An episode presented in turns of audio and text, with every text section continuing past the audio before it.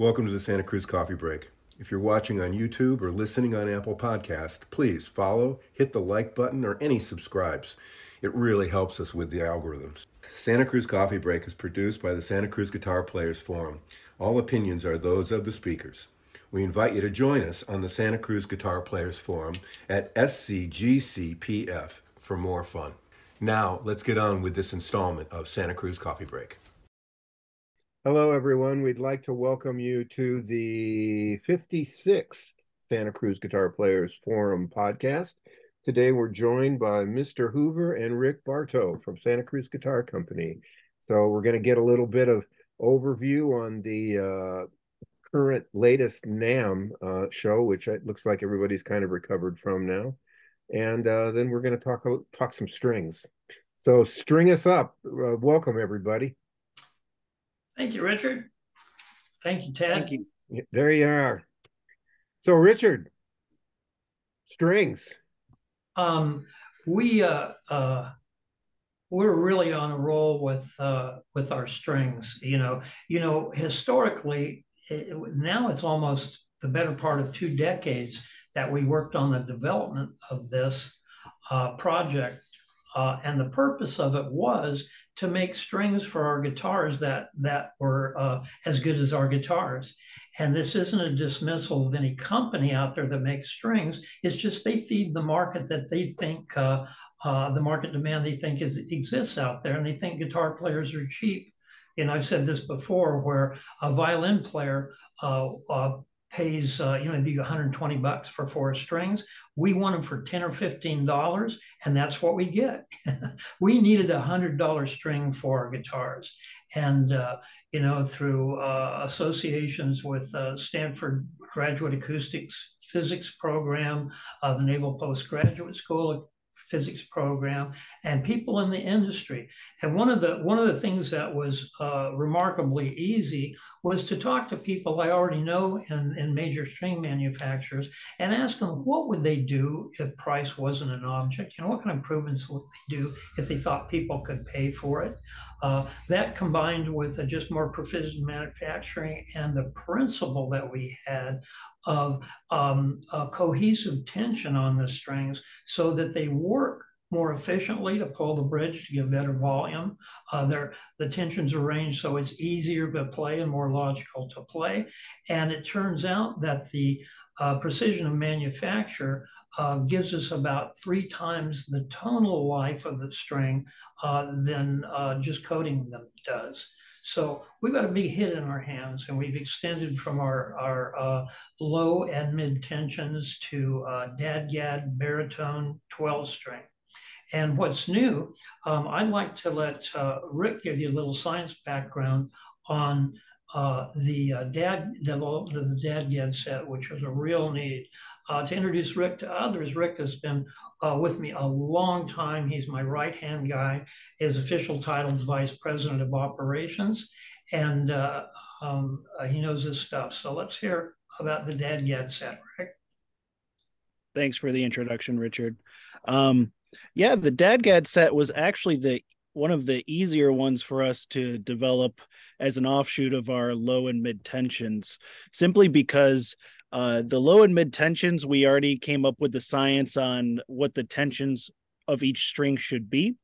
And with DADGAD, what happens is as you uh, drop the tunings of those few strings, uh, you lose tension. Obviously, those strings become those strings become more slack.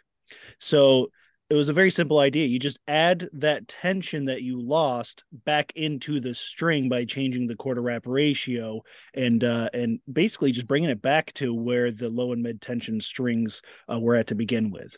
Um, so, uh, say you were to put the dadgad strings on your guitar and just go to standard tuning, you actually have much more tension than uh, our low and mid.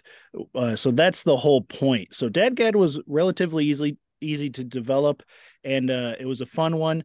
Um, and uh, you know the whole like richard said the whole point is that the strings uh, feel uh, like it takes the same amount of energy for you to press your finger and fret the string Uh, you don't want one string to feel more tense than another. Might trip you up when you're, you know, playing some lead or uh, even strumming some chords um, with your fingers in different positions. Uh, and also uh, that the strings uh, sound the same to your ears no matter which string you're plucking. Meaning, um, we hear different pitches at, uh, at, at different levels. So uh, the human ear is actually designed to hear higher pitches uh, better than than lower. Uh, you know, some may say that it's through evolution of uh, babies crying or, uh, you know, uh, hearing things in the woods, things like that. But really, what that means is even if you were to look at the decibel range of um, you know your low E and your high E, and say it's coming off exactly the same. It, it's technically uh, uh, uh, screaming at the same loudness. Well, we actually hear that high E better than the low E. So it sounds louder to us, even though it's at the same loudness.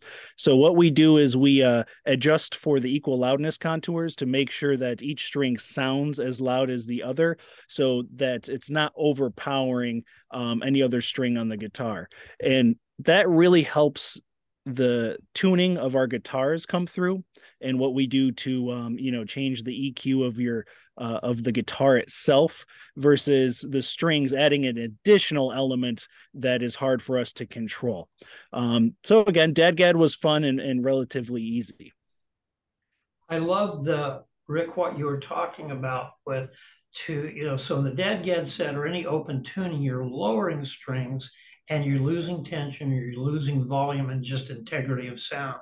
So to add the tension lost the uh, back into it at the same tuning and the same gauge of string, and you told that what that trick was.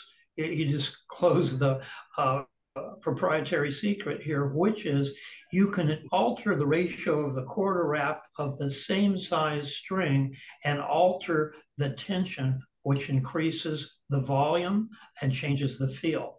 And with that, this is why we call these mid tension or low tension to get people to pay attention to when we when you look at the gauges of these strings, they're not much different than another set of a, of a medium gauge, let's say, but the tensions are are radically different on those.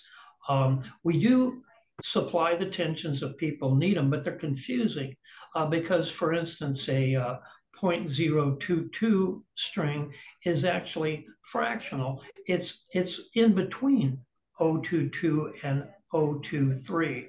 So it's 022 and a half, right? So try explaining that over and over again to everybody that calls. So uh, hopefully uh, people learn as we go here and understand why the benefit uh, there's a great benefit to these strings that again we developed for our guitars but they work for every guitar and uh, we uh, we decided to sell them so we can get the scale up and it costs less money to make so you have the low and the mid tension in the standard tuning do you also offer low and mid in the dadgad or is there only one tension in we the do. dad yeah we do uh, the only one i think uh, if I'm correct, uh, Rick, we didn't offer a uh, mid and low in the 12 string set. That is correct. Baritone has a mid and low. Dadgad has a mid and low. Uh, 12 string does not. It was just a little too cumbersome. And also because there's double the amount of strings, um, we found that it's it it didn't really have that much of a difference in the feel or the sound to offer the mid and low. Um, you know, it, we really only needed one set for the 12 string. It, it's uh that's um it, that's pretty big news. I mean, we didn't know that there was mid and lows for the baritones or the dadgads, which is a great, right. you know, which is a great thing to to pump out there. But I, I, reading some of the forums, and and I think I think you guys were way ahead of your of your time on this because all of a sudden, you know, we're starting to see other string manufacturers sell some pretty expensive acoustic guitar strings. You know, and I, I think you guys were just ahead of the game on that. But when you when you look at what people are saying on the forum, those tensions, which other manufacturers do print, are very confusing to people. They they they just they look at the tension and they go, well, why isn't this like this without the the background, the physics background of understanding, you know, that what you guys are, are telling us here. Which I, I these yeah. guys are pulling the black magic out of the business. yeah. uh, uh, Richard, that's a beautiful thing that you said. Uh, that's exactly parallel with what we did to guitar making over the last 50 years. Yeah. Um, uh, when we started out, uh, uh, Gibson and uh, Martin made acoustic guitars, not humans.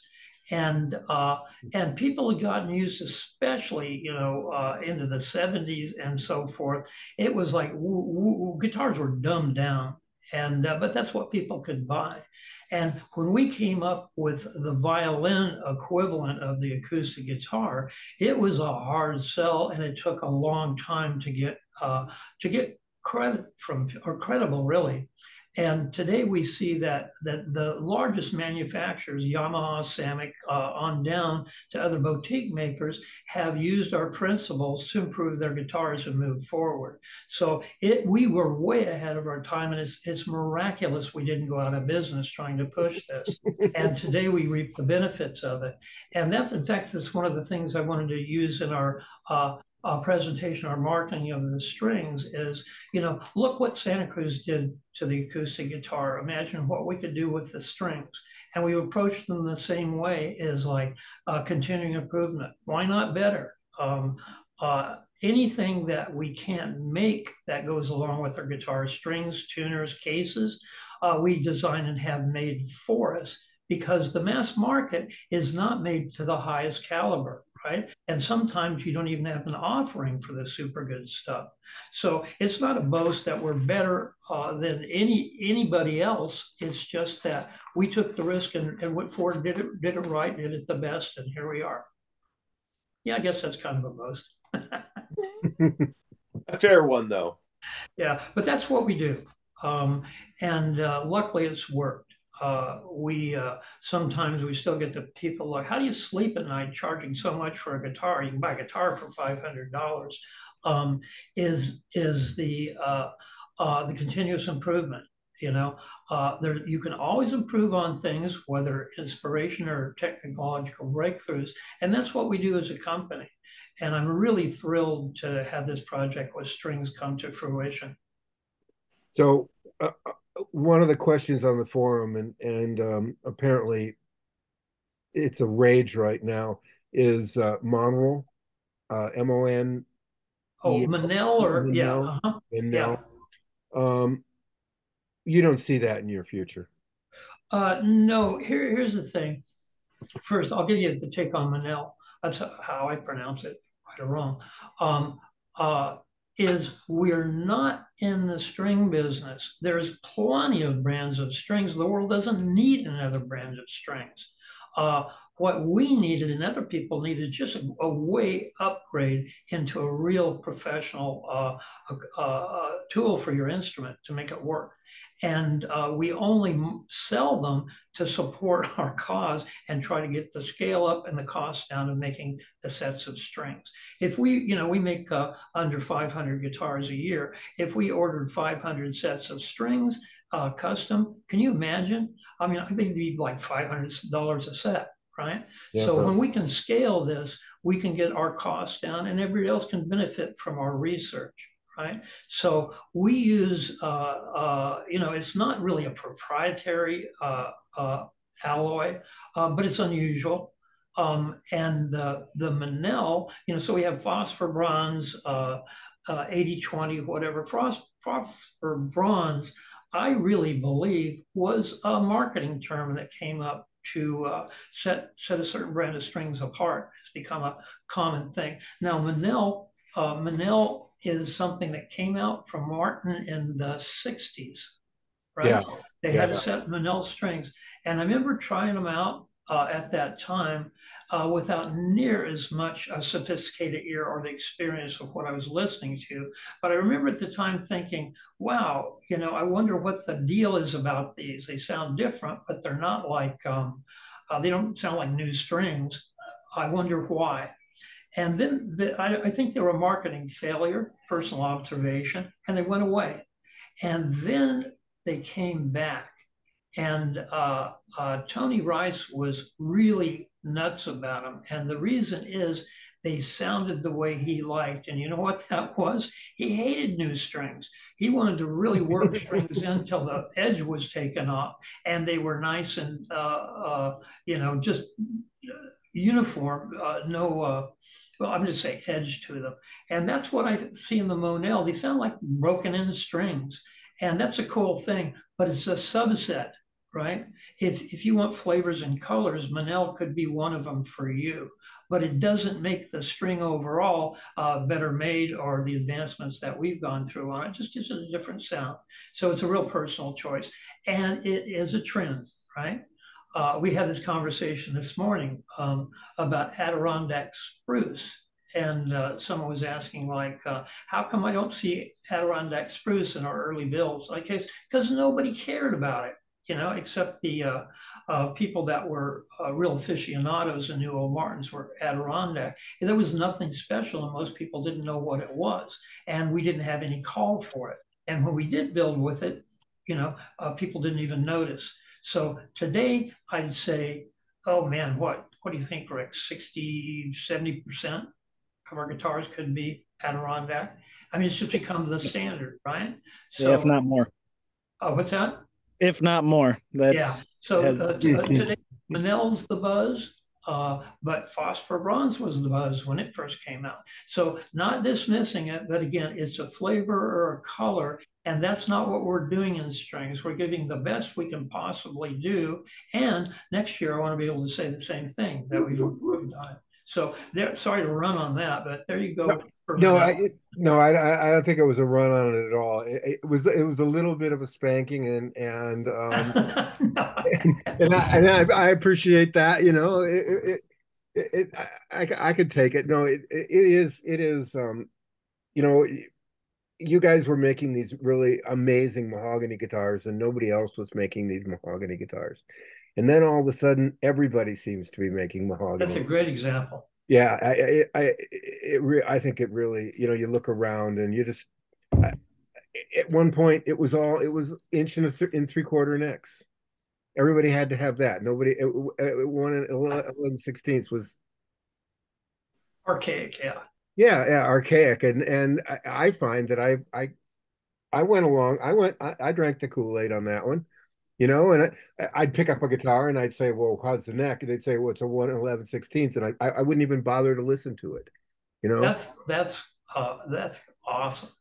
Um a really good example. Uh, uh, the, the the flavors thing uh, here's a good example. Remember you gave me a wonderful uh uh, testimonial for using the Santa Cruz parabolic tension strings on your resonator guitar. Yeah. And uh, um, uh, uh, it's come up before. Well, why don't you make a set for a resonator?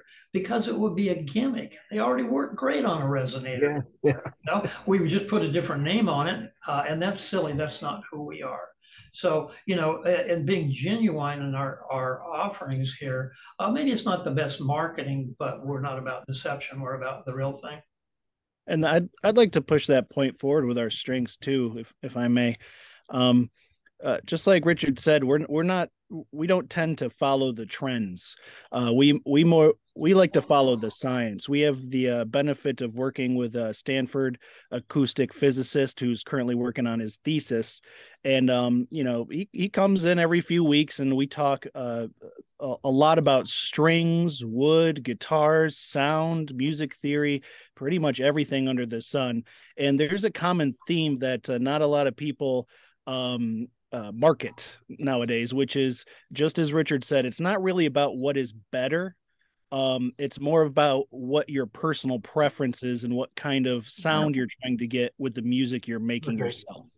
Um, and that's for wood, you know, Adirondack spruce. I've I had a lot of people come up to me and at NAMM and talk about wood and and uh and a lot of people have this perception that Adirondack spruce is better than Sitka. yeah. And and I always have to question, you know, what do you mean by better? Like, in what way? And so it really comes down to it just depends on what kind of sound you're trying to get out of the guitar, not what is better. And it's it's the same thing, um, you know, with how we build our guitars. It's there's no one guitar that we carry that's better than another. It's just what you want out of the guitar.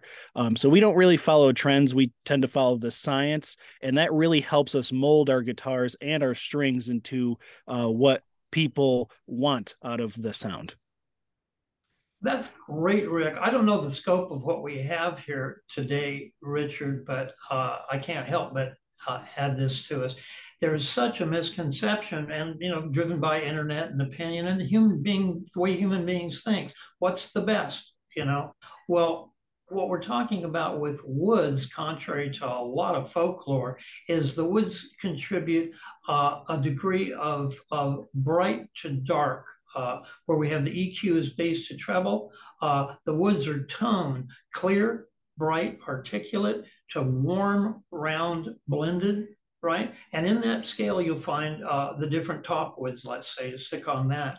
And Adirondack is on the more articulate, clear, and bright end. And they are the best wood for a player like Eric Skye, who wants to play uh, a, every note on the fretboard, have you hear each one separately and all the nuance he puts into it. He needs a clear, articulate wood, and that's Adirondack.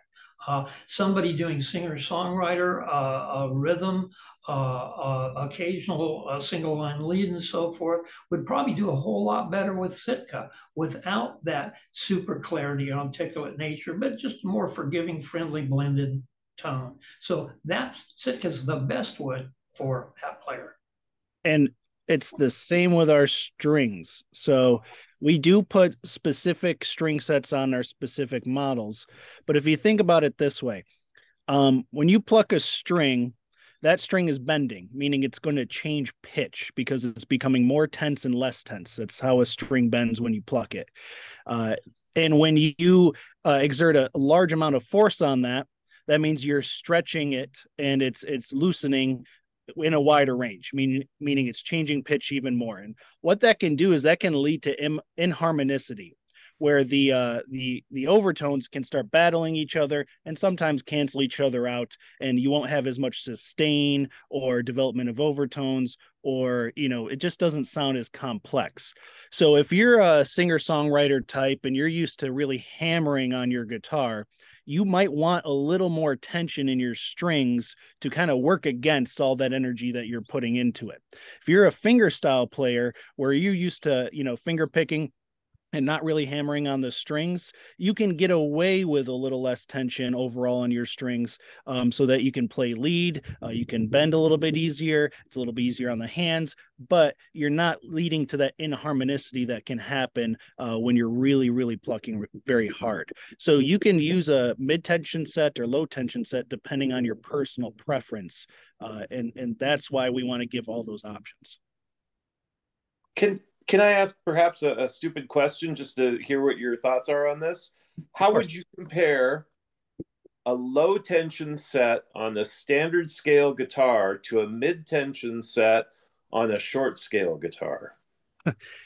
great question and a little too complicated for me to answer right now because it is it's it's just simply a calculation. I could take those uh those parameters put it into a um a chart that actually have pre-filled out for um all of our uh, you know uh, everybody at the office where they can put in the different scale lengths. They can even put in different pitches. They can put in uh say that you're playing some uh uh tuning that's not what normally people play, right? You know, it's uh you may have even come up with your own tuning. I can put in the pitch of each string at your scale length and uh and tell you exactly how that adjusts your tensions whether it's for the better for the worse um if they're going to be a little less balanced and maybe we can even offer uh some some ideas on how to you buy a mid and a tension and you mix a couple you never know it's uh it, you can really go that deep into it um and again i have a, a, a spreadsheet that has all the formulas built in to take care of all of that.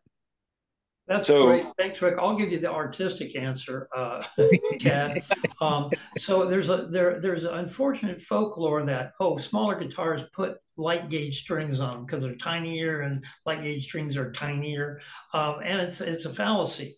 Uh, the the the longer the the string length or scale length, the more tension it takes to bring it up to the same pitch on a uh, than on a a, a shorter scale length. So uh, the shorter scale length uh, guitar is going to be less tension to bring it up to concert pitch. And to put a higher tension string on that, uh, it would be a good thing to balance it out. So you could come out even, right? And, and, you know, as Rick has talked, I doubt it comes out even, but they're compensating both directions on that, right? Uh, higher tension string on a shorter scale to bring the tension up, make it louder and so forth. But again, some people want that, some people don't. Loud is not good in itself. It's it's like a it's a quantity, not a quality. So right.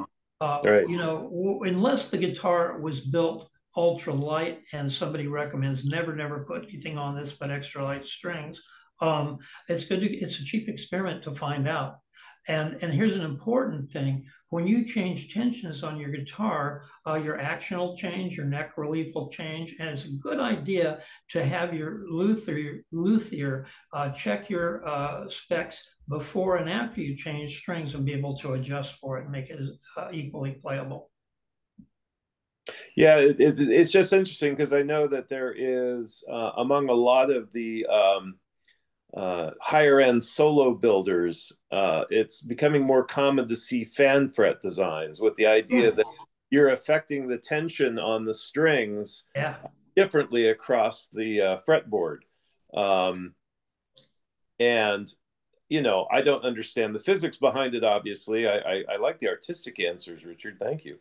Um, but uh, it's it's interesting to see how people are paying more attention to how tension and scale length and all these other factors play into the playability of an instrument. Absolutely, and and this is you know a fan fret guitar is exactly what you talked about. It's to it's to make the scale length longer uh, on uh, uh, the lower strings and higher on the others. Um, and you have and you and you bring the tensions more into a cohesive, uh, uh, uh, feel and sound, etc. Um, and we're doing that with strings. Right. So I'm not saying our strings replace a fan fret, uh, but it's we're doing the same thing. Now, uh, um, you know, fan frets are, are I, I, guess we credit Ralph Novak for that. Am I right? Uh, he was so, one of the early. yeah, he was one of the early builders, I think. Yeah, I'd like to give him a shout out for that. Um, uh, uh, however, can you know? I'm going to say this. Can you imagine entering the market today as an individual builder and trying to get noticed. It, no. it's, it is like crazy thick field, and we can, we all publish our own magazine today, right? So it's hard, and and to have something unique that draws attention and gets people talking about you, I'm afraid is pretty necessary. You know, uh, we did it just on as Rick's so uh, articulately said on fundamentals, right? And we built on fundamentals and we showed people we can make a better guitar. Uh, but man, if it was hard for us to get noticed back then, um, I can imagine what it's like today. Hmm. So okay, so the let's take this to the 12 string and the baritone real quick. Uh, I assume your baritone sets are uh, designed primarily for your 27 inch scale baritones. Um, and is there any other consideration you had when you made those strings? I know that one of the problems with some baritones is that if you get too much harmonic content, um, it can make the the baritone sound kind of muddy. Um, yeah, and it shouldn't sound like a piano, right? Yeah. Mm-hmm. Exactly. Well, you know, we addressed that with the quality of the string uh, to start with, and and Rick, what consider special considerations? Anything different from uh, doing like uh, our other sets that we did for the baritone? Yeah, so the baritone was a little bit harder because we had to kind of start from square one with the, you know, baritone's a special tuning, a special scale length. So there wasn't really anything I could just adapt from our normal strings. We had to really go back to the fundamentals and think about playability, um, equal loudness contours, and how to limit inharmonicity to have lasting st- sustain.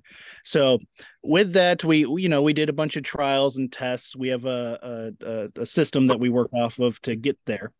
And really, the thing that was very noticeable and it, it speaks to exactly what you said the muddiness of um, when you get down to the baritone tuning is um, it really seemed like uh, it was hard to get the low end responsive enough uh, in the strings, meaning it seemed like the rest of the strings had uh, overpowered um, specifically, you know, the lowest sh- string and it was really hard to find the perfect tension to make sure that that string was noticeable and and fit within the equal loudness contours. We did it um, but it did take a little bit more tension than people are normally used to and that's maybe something you'll notice um, on our on our baritone strings is like uh, if you were to buy a set of any other maker you'll probably notice the the the the lower string is is a little bit slacker than than our string.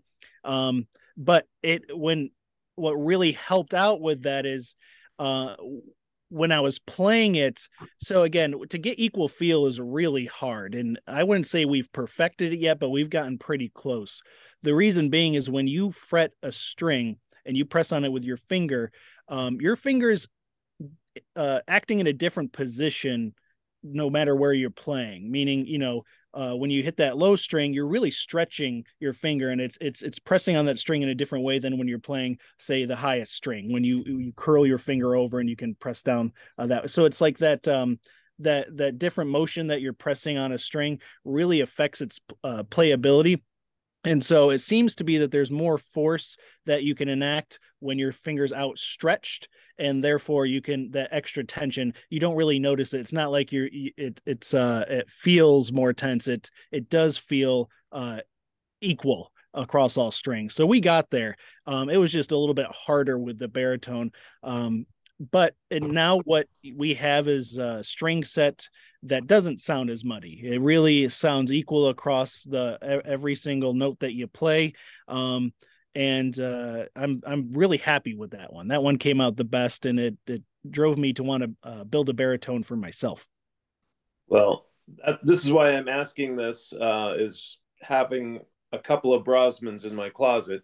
Mm.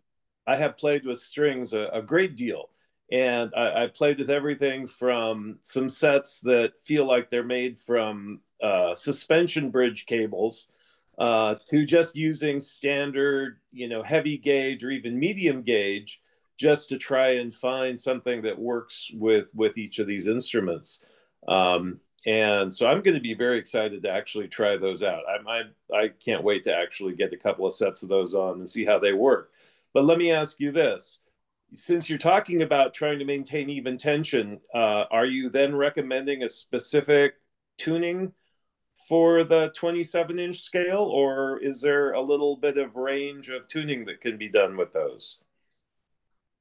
Definitely. Oops. Hold on. Am I off of mute? Sorry. definitely a range of definitely a range of tuning. Um, it, it, we did base it off of a specific tuning, but we did uh, try to test um, many of the baritone tunings you may enter into, mm-hmm. and it, it did. Uh, it would adjust it in certain in certain ways but what we found is uh with certain tunings what you would lose you would gain something else um and really they i don't think they're they weren't far enough off of each other to make that big of a difference because you got to remember this um uh, uh, when you're changing the pitch and you're changing the tension, it's not like it's radically changing the tension, right? The the the strings have to be tense enough to actually create a note. So it's right. not like all of a sudden you're going down so far in pitch that it's slack on your guitar and you you, you can't play anything, right? So yeah.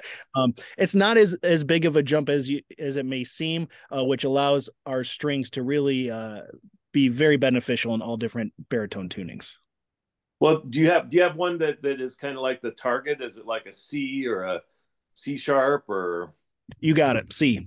Yeah, See, okay. it, it was, you know, and, and designing the original with the artist um, uh, with a, a, ton of experience in uh, uh, using baritones. That's what we came up with as the standard. And as Rick said, we found if we if we standardize from there, the other tunings that people will go into, the relationships are close enough. It would be crazy to make a, a set for each tuning. Yeah, yeah, Mm-hmm. It would, in fact, it would be necessary, really. All right. So all that's left is the 12 string. What's special and unique about that? I mean, what is uh, just how tiny do you get now on the uh, the breaker string? Well, let me let me uh, again. I'm going to let Rick continue on with his uh, theme there, but I'm going to say that for this um, 12 strings, like 12 string guitars, uh, have mostly been an afterthought. Like, oh yeah, then there's the 12 string. So in, in the construction of most uh, commercial 12 strings, it's like, okay, put twice as heavy a braces on because there's twice as many strings and uh, uh, use the same gears but double them up. So a lot of 12 strings, you put them in your lap and they and they fall on the floor head first because the, the peghead's so heavy, right? Um, or uh, the top is so overbuilt to, to deal with the tension that it, it's not so it only counts on the the volume of the noise of the strings, and most of them sound really jangly and not very uh, uh, gratifying to hear. Uh, so same with the strings. It's like okay, well let's put a light gauge set and then uh, and then the unwound strings with them. And it was like a uh, twelve strings weren't easy to play because of that illogical tensions that you dealt with. So that was the premise on this. It's a it's a great uh, uh, iteration to improve upon from what was commercially available. And then we did, uh, Rick, you were just going to say. yeah, obviously the 12 string set was twice as complicated.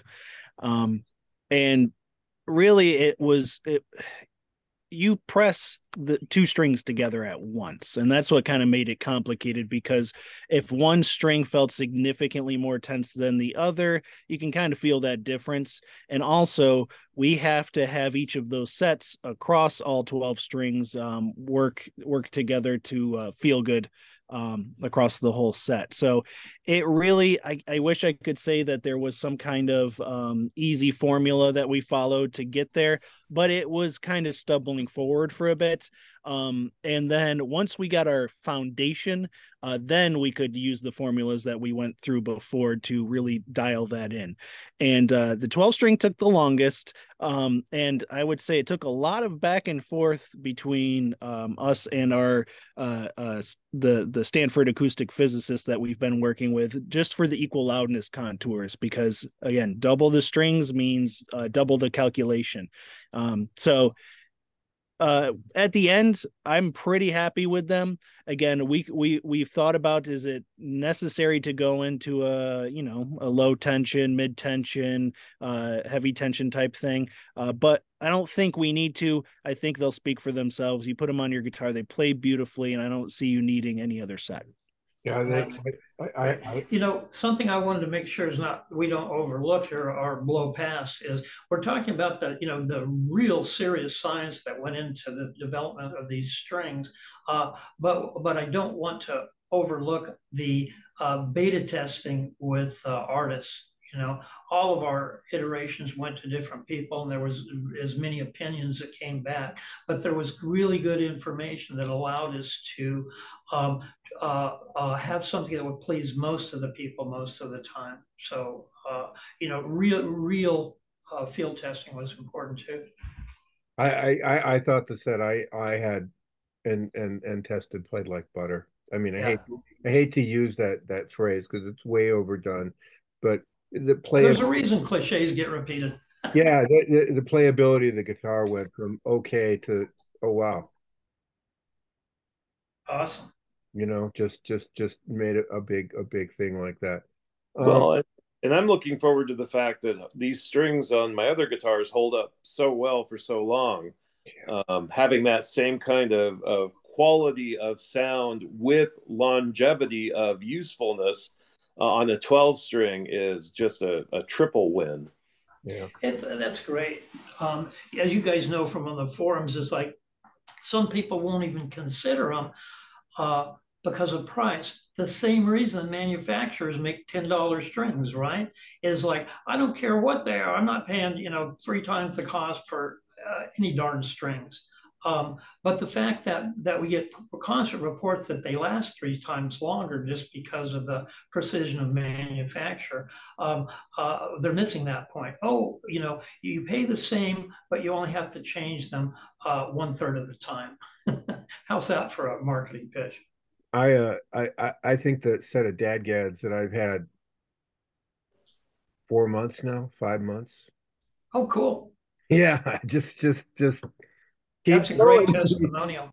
Yeah, they just keep going, you know. So uh, uh, uh, that that's fantastic. Um, thanks for the chance to let us talk about that. But I know you have more agenda there, so yeah. No, I was just gonna I was just gonna ask if you wanted to if you wanted to give us any little thoughts on NAMM. I, I know you have an out that that that we're gonna try to to hit here. So uh, well, you know, before we wait a minute, this, wait a minute, wait a minute, wait a minute. We we, we did have one question from uh, one of the Santa Cruz guitar owners on okay. Facebook about the packaging on the strings. Right. Um, I guess there's been a change now to how they're being packaged. Uh, uh, yeah, there is. There's a couple of things. Um, uh, live and learn.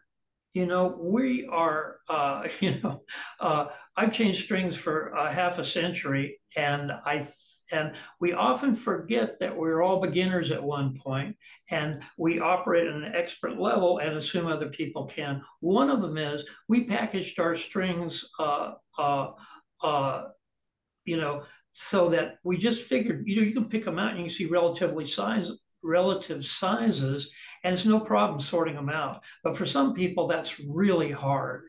And uh, uh, what we just did is we've now coated the ball ends uh, uh, alternately with uh, with uh, brass and with uh, uh, nickel. So they go like gold, silver, gold, silver, gold, silver, and you can pick them out really easily by that and do it. Also, we had difficulty in shipping um, uh, to Asia specifically, where people were having corrosion problems. We go, you know, we've got this proprietary uh, uh, uh, uh atmospheric treatment that keeps them from uh, corroding, but they're also in a sealed in a package, and that's what maybe they're referring to. We changed from a paper package to a airtight seal, so we can ship them overseas without corrosion. And mm-hmm. still, we're having problems with uh, with uh, the ends of the string poking through there and letting that happen. So, uh, continuous improvement again. Uh, we have improved that packaging, and you know, I'm the same way. I get a product that I have bought for a long time. The package changes, and it makes me nervous. But they're all the packaging changes are all for uh, improvement of uh, stability, longevity, that kind of thing. We've also gone from uh, this, uh, uh, even though arguably recyclable plastic package, uh, we're going to a little paper recyclable box that they'll go in. So again, our packaging changes are for improvement, not for whimsy or cost savings. Is there anything else that you remember that we're, I remember doing some graphic changes, but that's that's how it is. You know, you just. Yeah, the only thing I would ask is that you leave a little bit of blank space on the cover of the package so that when I change my strings, I can rip that cover off and write the date on and slip it in the guitar case so that I remember when I change them right now the cover is so dark i have to find a white pen to write on it in order to get the date on there maybe wow. the, maybe maybe the inside of the package i consider myself appropriately upgraded well the problem is the strings last so long and and they still sound good and, and you find yourself playing going god when did i last change the strings on oh, this oh, darn. case and you look inside and go oh, really? Has it been a year and a half?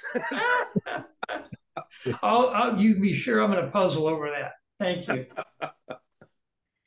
Uh, do you want to do you want to give us a, a, little overview of NAMM? It looks like I sure I sure would. Looks like you were uh, having a lot of fun down there. Okay, so oh yeah, it was. Now understand we're we're just we're coming um, out of the darkness into the light from a three year hiatus in uh, going to trade shows, festivals, and so forth. And uh, uh, like all companies, uh, you know, you find other ways to promote yourself and get things done. And uh, on the bottom line, it looks, eh, look, what's the difference? Why do we have to go to a trade show? And uh, this year, some of the biggest companies were absent. And that's the reason is because they found other ways to spend their money and they don't think they need uh, the show to get business done. And uh, like I've said before, most companies don't sell their guitars on sound uh, or playability uh, uh, and marginally cosmetic. They sell them through marketing, right? You spend your money, you're loud enough, you'll sell more guitars. So when it comes to us, where it's really the experience with the guitar, uh, seeing it, feeling it, touching it, that's important. Uh, the, the, the, the, trade show is important to us. The Anaheim show is still an international show, so it's a place to be seen on the world stage. And most important of all, uh, you know, oftentimes we've had the discussion about the cost, which is a lot to do that, the time, the destruction of business, and then we have to hold 18 guitars from shipping uh, for uh, you know probably three weeks to a month. That's big cost. But what it is, it's the opportunities you have no idea that would exist until you're there. Um, the serendipity of meetings, uh, of uh, sometimes people that you do business with for years, um, uh, where we used to talk on the phone, now we send uh, texts and, and, emails, and something gets lost. And when you sit down at a table for a few minutes, um, uh, opportunities come up you would never have imagined, and we get richer for it. So it's super well worth it for us. The absence of a lot of big companies there uh, made us stand out. Even some of the boutiques only had uh, offices, and therefore our, our full display of guitars was really, really amplified. I got the most gratification out of once again connecting with people that without trade shows, I wouldn't have a relationship. Um, I've been at this long enough that I have really good friends that I see once a year uh, or twice a year maybe, uh, and at uh, trade shows.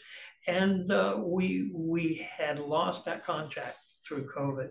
So a couple of them that were wonderful for me is I have a few uh, uh, wood people that I'm in the third generation.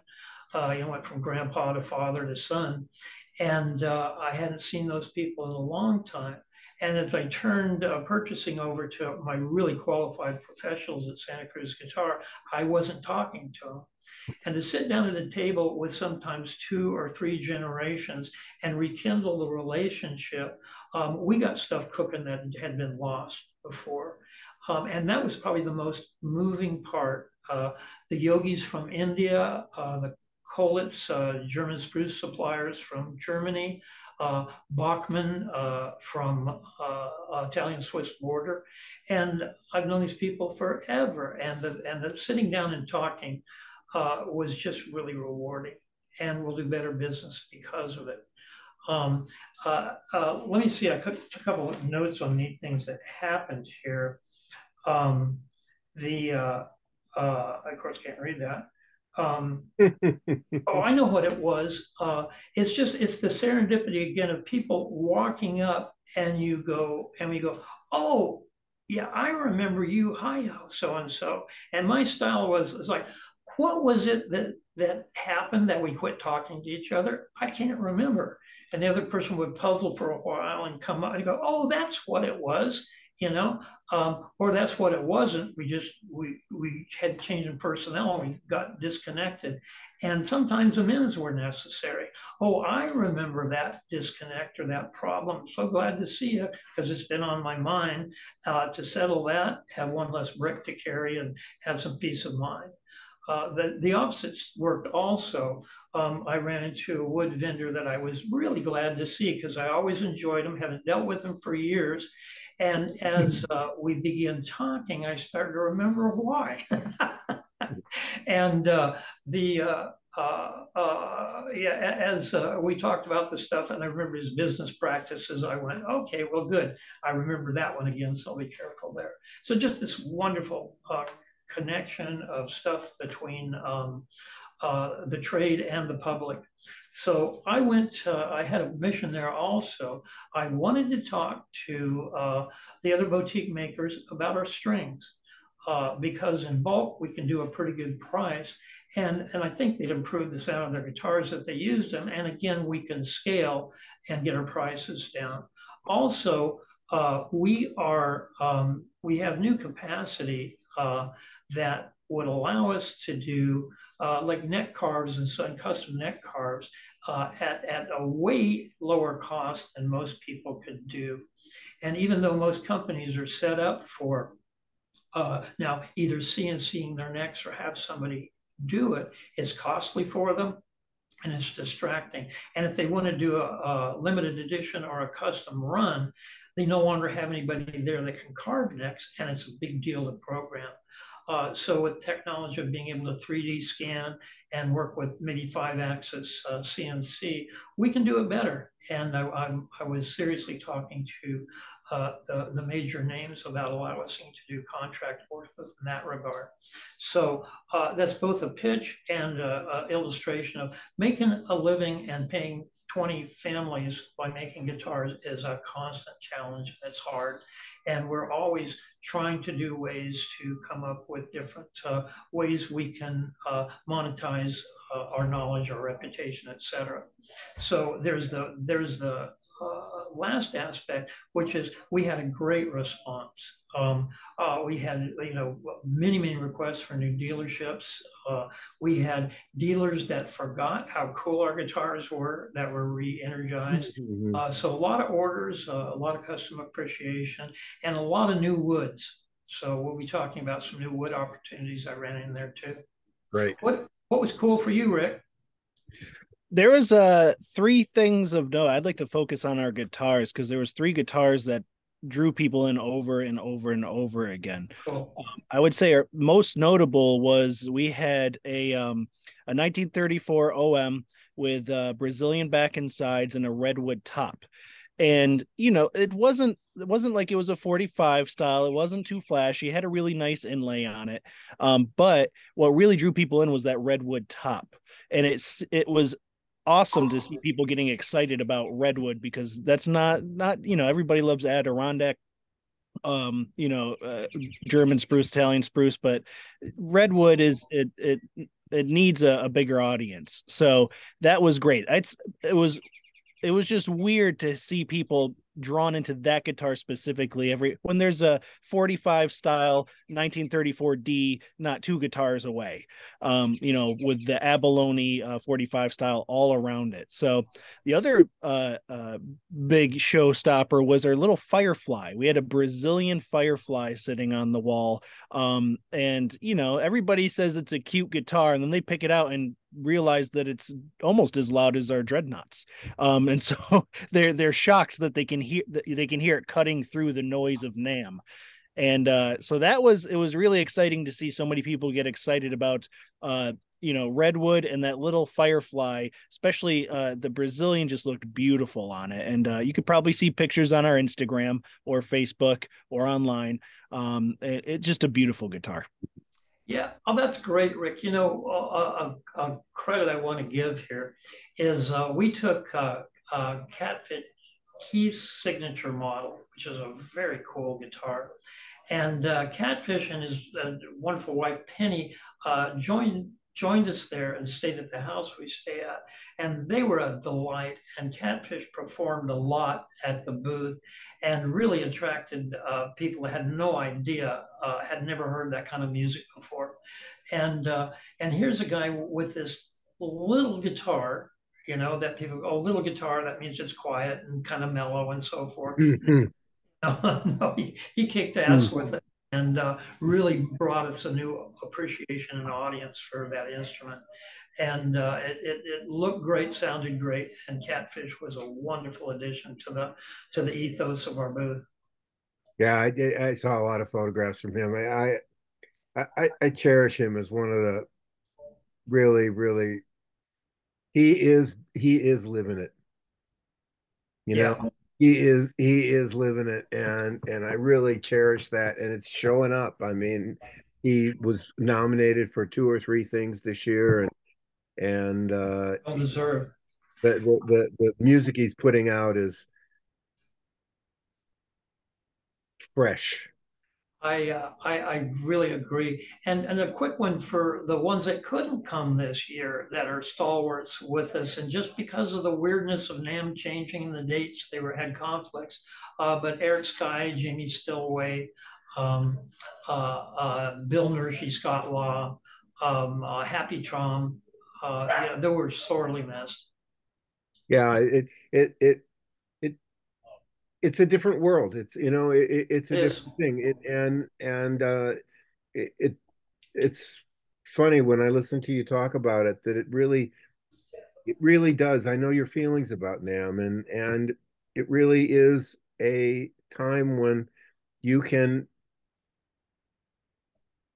be one on one with somebody. hmm You and know? that that uh, I'm sorry if I interrupted you. No. Um, that's becoming increasingly rare. Yeah. Uh, it's not that people don't enjoy it when they're doing it, but they forget because that's not the way information flows now. Uh, we're being kept from talking to people in our commerce all the time. If you try to, you know, get uh, customer service or whatever, we're we're just we're kept away from each other, um, and uh, information flows differently, and people spend their money differently. And uh, yeah, we talked about Link, Richard. Uh, I I am really grateful for NAMM and their contribution to our success and our career, and most trade organizations as well.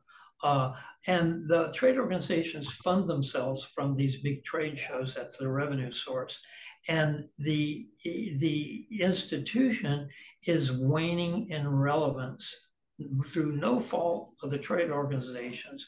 It's the it's the you know, let's blame it on the internet, if you will. But the way we buy, sell, and communicate with each other is not face to face. And uh, money's not spent that way. And, and it, yeah, further blow, I mean, this was happening anyway, but the big blow with COVID is people stopped going anywhere. They learned how to do it otherwise. And a company like uh, uh, Fender found different ways to spend their marketing money, and they found they were very effective. They were easily targeted, and uh, they found more benefit. And they won't find the trade show relevant in that regard. And it really hurts me, you know, because uh, uh, I, you know, we founded our business on relationships, uh, and uh, you know that's not the future. Yeah, that's it's it's it, that's that's a little frightening to say, but it's horrible. it's probably very very true. You know that that we've had to uh, change change change was change was forced upon us, not you know not brought upon us, but it was forced upon us, and it's a it's we're used to an evolutionary change. We're used to a slow thing. You know, we're used to something slower, and when mm-hmm. something as big as as it, it really is yeah we don't like change unless it's our idea yeah yeah really and and and it really it really is a, a, complete 180 180 degree thing from it you know we would see NAMM three years ago or four years ago and there'd be 80 people dressed up like kiss and you know you, you, you, your your head would ring for for six six years afterwards you know and and you know maybe that's that that that's the you know that that's the new thing but also there's a there's a great new book out called um the Birth of Loud. Oh yeah uh-huh talk to that guy yeah and it's um it's really fascinating and it's it's leo and and and les and it's their oh. stories can yeah. simultaneously happening and and you see why somebody did it you know and mm-hmm. and and yet we would never have that kind of thing today that no that, we we wouldn't and I, am going to uh, stray anecdotal for a second here. I go back so far in uh, my business career that I remember dealing with, uh, you know, uh, uh, communicating with dealers and saying, you know, they were talking about either problems with sales or whatever. I said, you know, I don't see you listed in the phone book. You don't have like a display ad. And they go, there's no reason this for being the yellow pages. Everybody knows where we are. What? The what? Uh, there's no reason for us no, to be the what? The listed. What? Oh, I'm sorry. I'm sorry, son. um, it, it used to be a book, a printed book with people's phone numbers and advertisements for their business, and sometimes prices that were the same for years. How about that? Yeah, yeah, it's it's uh, done on a typewriter. Yeah, a what? Uh, so, but anyway, that that relevance. I don't need this new technology because you know, and then of course, where are they?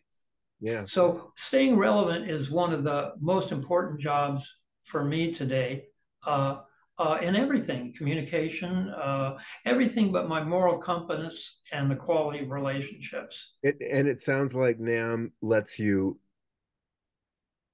practice move, that. Yeah. Move that ball down the field. You know, it, exactly. it, it, that's really great.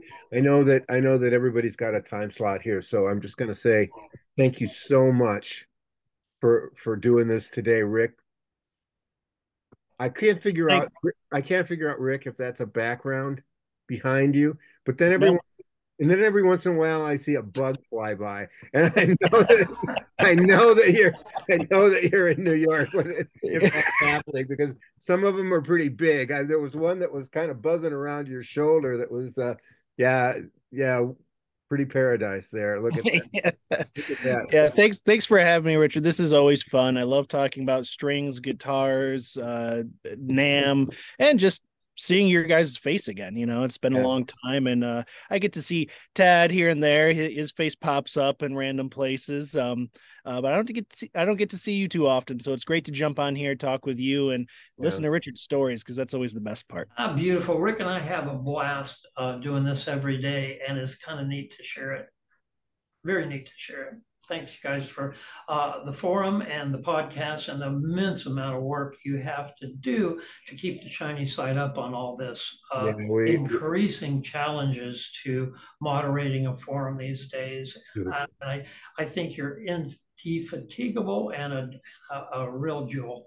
Well, appreciate it. And you guys have a great day, okay? It's a deal. Thank you. Thank you guys. Be well, Rick. Peace, peace out. All the best. We hope you enjoyed this installment of the Santa Cruz Coffee Break. For more music related fun, please join the Santa Cruz Guitar Players Forum at scgcpf or santacruzguitarplayers.com. If you have any questions or possible podcast topics, please contact us. If you have a product or service that you feel would be of value to our listeners, please consider adding your support and keeping the coffee pot on contact us for more information. We ask that you hit the like, follow, bell, or bookmark buttons so we can keep you informed of upcoming podcast episodes. We hope you enjoyed Santa Cruz Coffee Break. Now it's time to go play your guitar.